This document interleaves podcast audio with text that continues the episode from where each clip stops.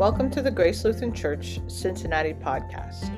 This week, Pastor Greg Enterline is talking about Elijah and Elisha in his sermon entitled Unfinished Business. Hope you enjoy. Grace, mercy, and peace to you from God our Father and from our Lord and Savior, Jesus Christ. Amen. Well, today, as you already got the intro, we're looking at Elijah and his unfinished business. Um, one of the, Elijah was one of the most important prophets of the Old Testament. In fact, he was a first ballot Hall of Famer, no question. Elijah was also a man of action. Uh, you might be familiar with some stories from Elijah's time, perhaps the story of Elijah taking on 900 prophets of Baal at Mount Carmel or the time Elijah saved a widow and her son in a foreign land, or when he was fed not by Grubhub, but delivered food by ravens in the wilderness. Uh, Moses was the guy who ushered in the commandments and the constitution or covenant or contract, all these words really fit. He was the one who ushered in these things from Israel directly from Yahweh. But Elijah, the other guy at the Mount of Transfiguration, Elijah was the guy who came to troubleshoot when God's people started to mess things up. In particular, when the kings started to mess things up. Elijah called Israel's kings to get back on track. And he came not just with empty threats, but with power, like taking away rain, and proofs of authenticity from Yahweh himself. Elijah was sent to warn the northern kingdom of Israel to stop worshiping idols, among other things. And he went to rebuke King Ahab for misleading the nation. Ahab was far from the only wicked king of Judah or Israel, but Ahab and Queen Jezebel were the epitome of wicked and wayward kings. Aside from a few notable exceptions, such as King David, Hezekiah and Josiah, who each had some faults of their own too. These, the king, the rest of the kings were selfish, immoral, idolatrous, and often petty. They were much more concerned with their own pleasure and power than Yahweh's will. They were much more concerned with their own reign than seeing God's reign come. So, since these kings were not leading the people to follow after Yahweh, Yahweh sent the prophets to do two things. Um, first, to try to get the kings to correct their course. This would hopefully go a long way to help getting the nation back on track, right? I mean, that's not an uncommon way. You try to fix the leaders and hope that the nation will follow. That's what Yahweh did too. Since the king was in a very public leadership role, the prophets did not come to the king privately. No, they did so in a very public way. And that was also to do the whole nation a service, letting them see what God had to say about the national state of affairs. This, in fact, was the second prof- task of the prophets to let all the people know what God really said and thought about what was going on. This was necessary because the kings who were kind of supposed to be doing that weren't doing that. But Yahweh wanted to make sure that his people did hear what he was saying. Sometimes they told people what was going to happen in the future or what they should do, uh, but a lot of times they simply told people what God had to say about what was going on right then. When the first task that prophets were given, correcting the kings, failed, then speaking to the rest of the people became even more important. Um, however, there's a bigger picture from, our, from this story that's about the prophets, and at first glance, it's rather disheartening. Um, Elijah comes to out to call Ahab to task, and Elijah does outlast King Ahab. Eventually, Ahab dies in battle. But even with Ahab's death, things didn't improve. If, if Elijah was expecting a break after Ahab's death, he was sorely disappointed. Ahab's son and then future kings of Israel would continue to be unfaithful, immoral, and idolatrous. And despite all of Elijah's hard work, the same basic problem remains even after Ahab is gone. The kings, who are supposed to be the best, the leaders of God's people, are still prone to unfaithfulness. Getting rid of the bad ones turns out to be a never ending task. And so eventually, Yahweh kind of just moves on from Israel's kings. Now, he, he doesn't move on from Judah's kings entirely, but that's pretty much because he's promised not to, not because they don't deserve it. Uh, but you can see all this, this in the mission of Elisha, who uh, takes over for Elijah in the northern kingdom of Israel. And which, you know, finally now brings us to the story that we had for today.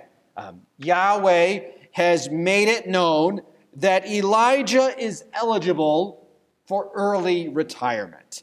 And it's common knowledge, among the prophets at least, and the sons of the prophet, whoever they are exactly, that Elijah is going to be taking God up on the offer. However, because of that, Yahweh has designated Elisha as an heir for Elijah.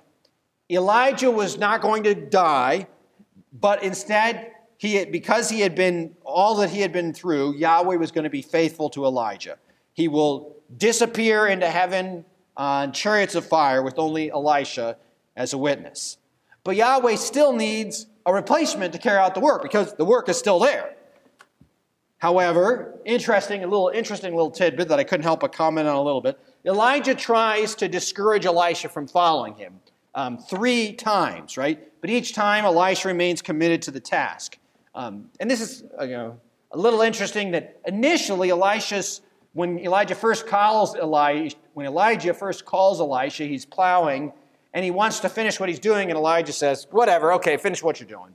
But he kind of moves on, and the point is, you're going to follow me or don't. Don't, don't mess around. Don't get off the fence and stop plowing. And then Elisha gets the point. But now Elijah asks Elisha three times, he tells him to, that don't go any further. You don't, you don't want to go any further. Um, but each time, Elisha remains committed to the task. Which, and what's the point here? It's important because this is not going to be an easy task. Elijah's mantle, it's a cool concept, but it's not an easy task. And Elisha's going to have to be able to be committed and deal with some discouragement. He'll need grit and determination even when he's discouraged or questioned, like Elijah does Elisha.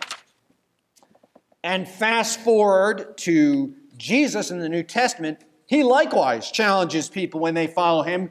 There's this story in the Gospels of three different people who come to Jesus and want to follow him, and he says, Foxes have dens and birds have nests, but the Son of Man has no. Maybe you're familiar with that story.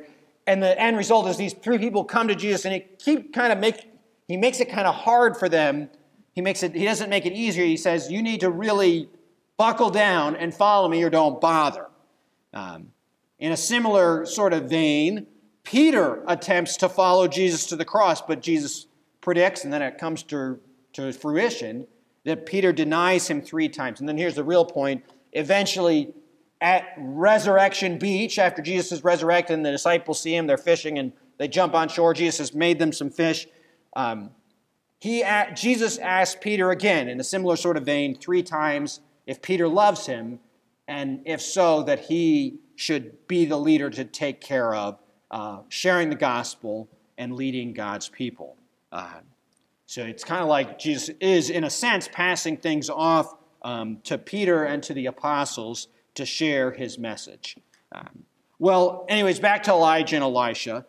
Elisha is given the spirit of Elijah, which is really, you know, the Holy Spirit of Yahweh he will pick up exactly where Elijah left off. And Elijah had tons of work, right? But he leaves, and he worked a lot, but he leaves a lot of unfinished business behind. And so it's funny that, however, and so Elisha picks up his mantle, but it's kind of funny that the, it, the, Elisha's mission shifts a little bit from Elijah. Elisha I was reading through this, and uh, Elisha never really goes back to the kings of Israel. He avoids the kings. Anytime they interact with him, he sort of does so unwillingly. He doesn't personally interact with them. And that's because, in Israel's case, Yahweh has already moved on from the kings. They are obstinate and have proved that they will not repent. So God has let them have exactly what they want.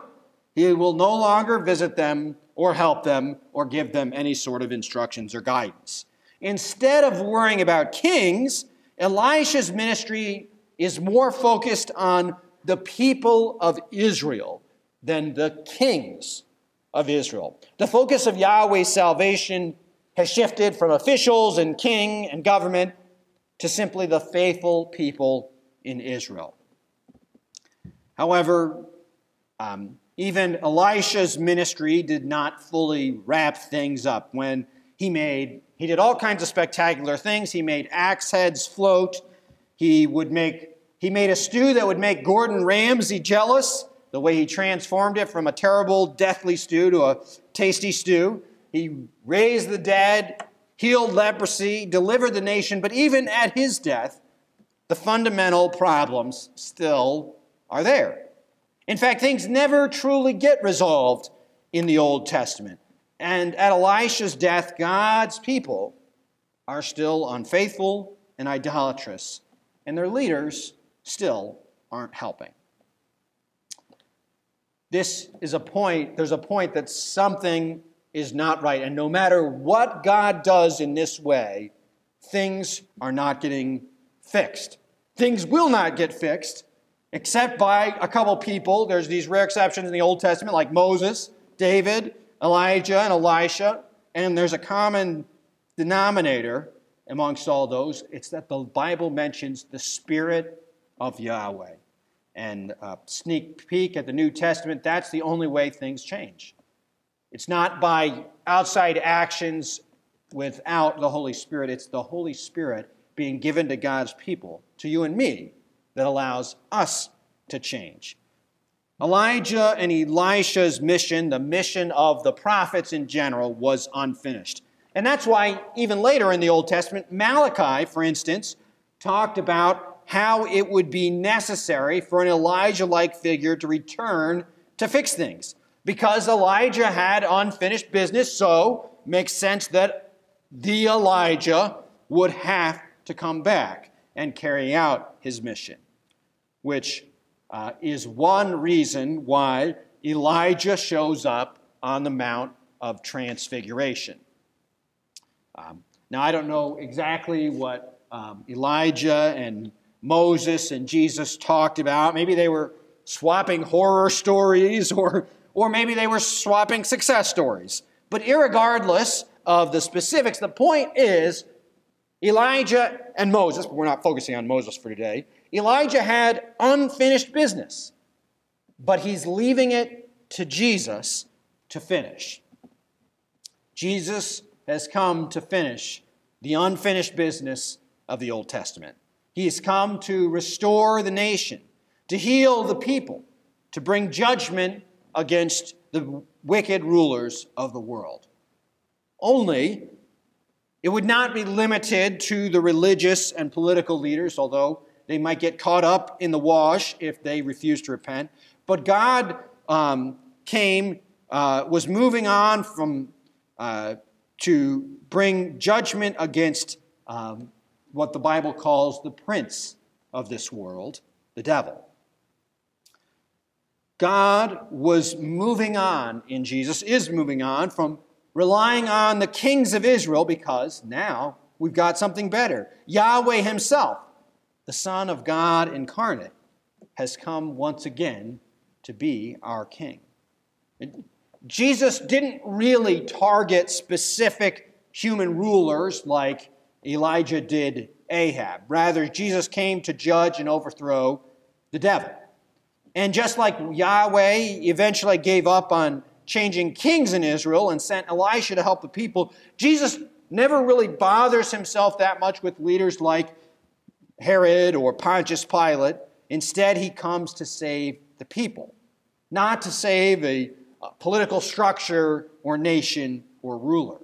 Jesus really pays little attention and, in some cases, gives even less respect to the kings of his day. His primary concern is not really to adjust rules, but to change hearts. He has no intent of saving existing structures simply for their own sake. He's there rather to fix the world and the people, not to prop up leaders because he has come to be the new king of God's people and eventually the king of all creation. And that's what Jesus' primary concern is even to this day. Jesus cares more about the hearts of his people, he cares more about you and me, the church, than he does any particular ruling country or nation. God's kingdom can't and won't be stopped by anybody. God's kingdom comes through Christ, through the cross and the forgiveness of sins. It may seem odd to this world, and it's not the way this world views things, but you and I are more important to God than the kings of this world. The church is more important to God than nations are. God, you see, God's primary concern is not uh, the state, is not that the state is Christian. Although it's certainly better for society, right, when there are good rulers and there are good rulers. Rules. Good rulers and good rules, those are good things. But God's primary concern is really the state of his people. That is, the church and Christians, you and me. We rank higher on God's priority list. Now, we're not always guaranteed that we'll have the rulers that we want or that the laws of the land will be perfect. But we do have the example of the New Testament that overcoming evil is not a matter of simply, of simply getting rid of one bad ruler. No, it's much deeper. It's a matter of the heart. And the solution comes through the Holy Spirit renewing hearts in Christ. While we are not guaranteed perfect rulers in this world, we are guaranteed that the kingdom of God will not be overthrown. And I guess we are guaranteed a perfect ruler in our Lord and Savior, Jesus Christ.